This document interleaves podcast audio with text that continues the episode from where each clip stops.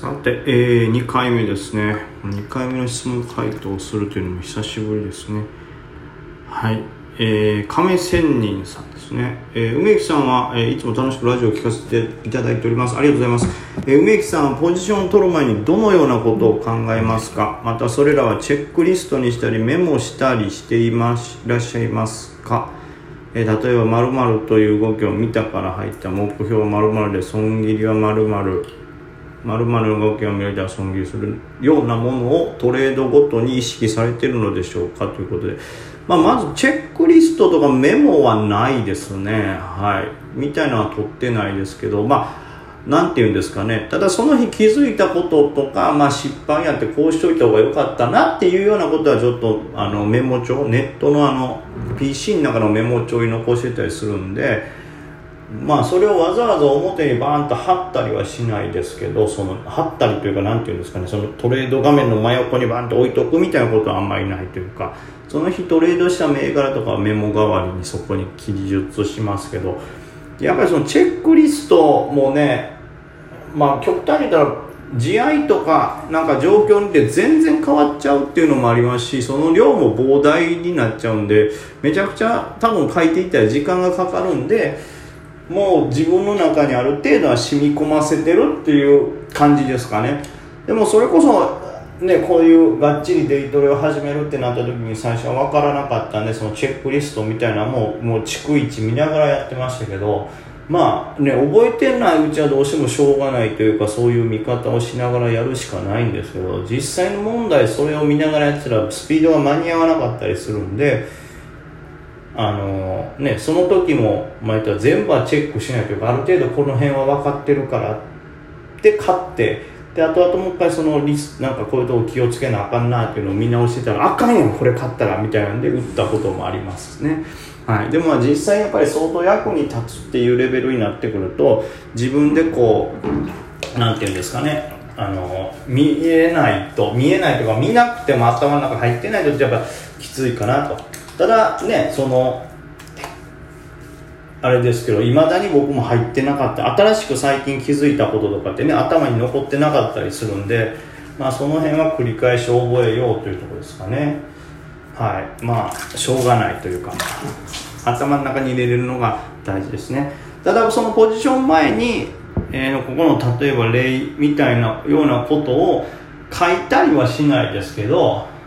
まあ覚えてますよね。その覚えてるというか意識はしますよね。まあなんでしょう。まあよく僕はツイートもしてるけどレジブレした時がやっぱり一番ね売り圧なくなって軽くなるからレジブレしたら例えばエントリーみたいなんて僕の中のパターンでまずあるから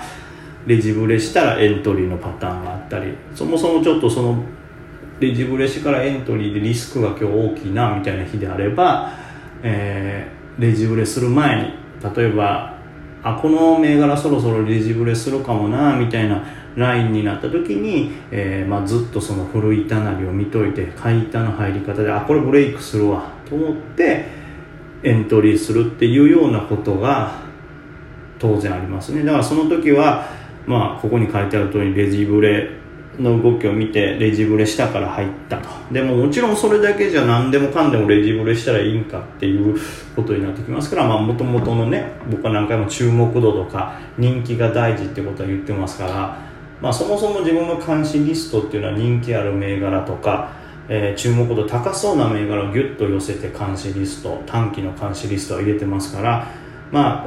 自分の監視リストに入ってるイコールま注目度とかも高いだろう。そしてそういう銘柄が、え、レジブレしました。で、え、見るところ上値で考えたらこれぐらいの上値は期待できるな。ということは期待値があります。エントリーしましたっていうようなことなんですね。だからまあこれぐらいの期待値はあるなということイコールそれはもう目標株価というかこれぐらいまで上がる余地あるんじゃないかなっていうのは定めてますし、はい、であとはまあ損切りは当然もうねこれでも何回も言ってますけどもうめちゃくちゃシンプルで上げた後、まあ戻ってきて同値撤退だったらできるだけ同値撤退をするとか。もし同値撤退できなかったら、えー、いわゆる痛い読みをしてリバウンドがもう弱いところで切るとかリバウンドした時に売るとか。であとは、まあ、例えば冷やしサポとかが近いならばそこの動き抵抗して、まあ、買いが入るようなところ直近であったらそこを見てそこで耐えれないようならば、えー、同値撤退できなかった時はロスカットみたいなこう思考のフローチャートっていうんですかね、まあ、そういうのはもうできてますね。はい。でまあそれをいっぱい考える余裕がなくていっぱい触ってるなって時はもう逆差し値して放置するっていうのも最近、はい、増えてきましたけどなんか触る銘柄今ちょうど周期的に増やしてるんで今まではもうできるだけ逆差し値は使わずギリギリまでその銘柄見極めてポッてこうどうしてもこうリバ弱いって時はリリースとかしましたけど今ちょっと同時に触る銘柄が多かったりするんでちょっと逆差し値を使う回数が増えてはきております。同時に何個か触ってる時とかですね。はい。まあ、だからそういうふうにまあ入る時点で、えどういう理由で入ったか。で、まあ、どれぐらいまでは値幅あるな、まあ、期待値あるなってことは当然考えて入ります。でまあ切るときはさっき言ったみたいな要素を気にするんですけどそれが何円ぐらいから何円ぐらい来たらチェックしてカットするかもなみたいなことも、はい、頭には動いております。っていうとこですかね。はい、えー、続いてえー、っとまあこれは応援のメッセージですかね。ありがとうございます。はい読んでおります。ありがとうございます。はい、えー、続いてはこれも質問質問じゃないかな。質問ではないですね。ありがとうございましたはい。この辺が質問かな。なこれ。4号機伝説。なるほど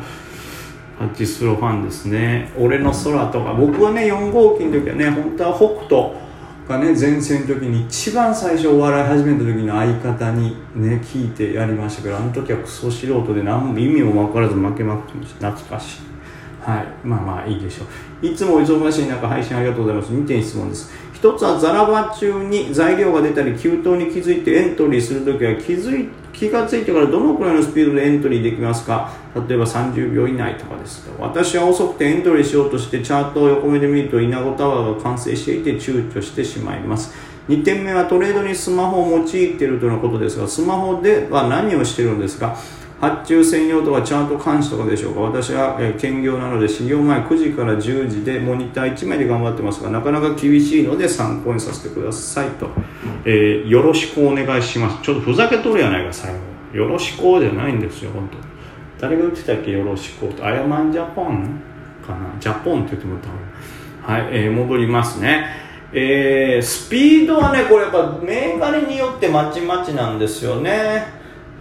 それこそよく知ってる触るなっていう回数が多い銘柄だとこの材料出たっていう時点でこれ多分これぐらいのインパクトあって前の高値がこれぐらいからそこに迫ってくるのかなとかっていうことがパッと分かってとりあえずさっと入るみたいなことになると相当早いですよね。材料満たしてすぐ動けるんで例えば10秒とか5秒とか10秒ぐらいで早い時は入れるとは思います。ただまあ問題はやっぱりあんまり普段触ってない銘柄とかってことですね、まあ、そうなった場合は僕ももう変わらないです、えー、前もちょっとねお伝えしたと思いますけどとりあえず見てよほどやばそうじゃなければとりあえずエントリーする。で調べる。やばそうなら逃げるっていうような流れが多いんで、まあ、エントリーするまでは例えば見てそんな悪そうじゃないぞ。ドンやったら多分20秒とか25秒。まあ、30秒もあれば全然エントリーしてるだろうなと思いますけど、まあ、結局その上でその後に材料とかいろいろ調べるのに多分2分3分は絶対かかってて見つなかなか見つからへんようなやつだとね5分6分ってかかってきますからそうなったらねえー、まあその間に下落するってこともあるんでまあもうとりあえずエントリーした後板の動きはいとかを見ながら材料を精査しますね。なんでどちらかというと多分見つけてから入るまでは早いのは多分30秒以内には絶対下手したら15秒20秒ぐらいで入れてるのかなと思いますけど結局材料がちゃんと分かってさどうするってなるまではもちろん銘柄によりますけど5分ぐらいかかる時もあります、はい。まあ、その時には、ね、タワー完成する時もありますしまあ、気づいた時点がまあそもそもね材料出た瞬間じゃなければすでに5分経ってました。エントリーしました。で調べ直しました。って時にもう11分とか経ってるわけじゃないですか。そうなるとね要請にとか5分足にしても3本目まで増えてますから状況は変わるんで、まあ、僕はどちらかというと先にエントリーしてから考えるという感じですからエントリーまでは30秒以内とかにはできてると思います。はい、で2つ目スマホをどういうふうに用いてるかってことですけど、えーとまあ、スマホもしかも2個を使ってるんですよね。モニター今3枚にスマホ2つ。で場合によってはノートパソコン2台をまあほぼほぼ使わないですけど使う時もあるというか使おうと思えば使えるという状況ですかね。でうんスマホは僕のメリットというととにかく一括でバンって買うことに関しては僕 PC で触るよりもスマホの方が僕はスピードが速いんでえ注文インの時はスマホで入ることが多いです。はい。でただもう一回すでに保有している銘柄とか検索している銘柄で画面上ですぐにその銘柄をフル板に出せるっていう状況だとまあ、携帯の方が今度遅くなるんで使わないですね。はい。まあ、という感じであとはまあ感覚的にスマホの方がペッペって早くいろんなチャートを見れる時もあるんで監視リストの中とかだとね。だから使い方としてはそれが多いですね。携帯はそのエントリー時に使う。そして、えー、まあ監視銘柄を順番にパッパッと細かく見ていく時細かくざっと見る時に使う。でもう一つあとは情報のチェックとかも僕文字打つのスマホの方が早かったりする時があるので情報検索もスマホでやったりしますね。はい。まあ、あとはその注文をすでに準備しておいてワンタッチできるというような時も使います。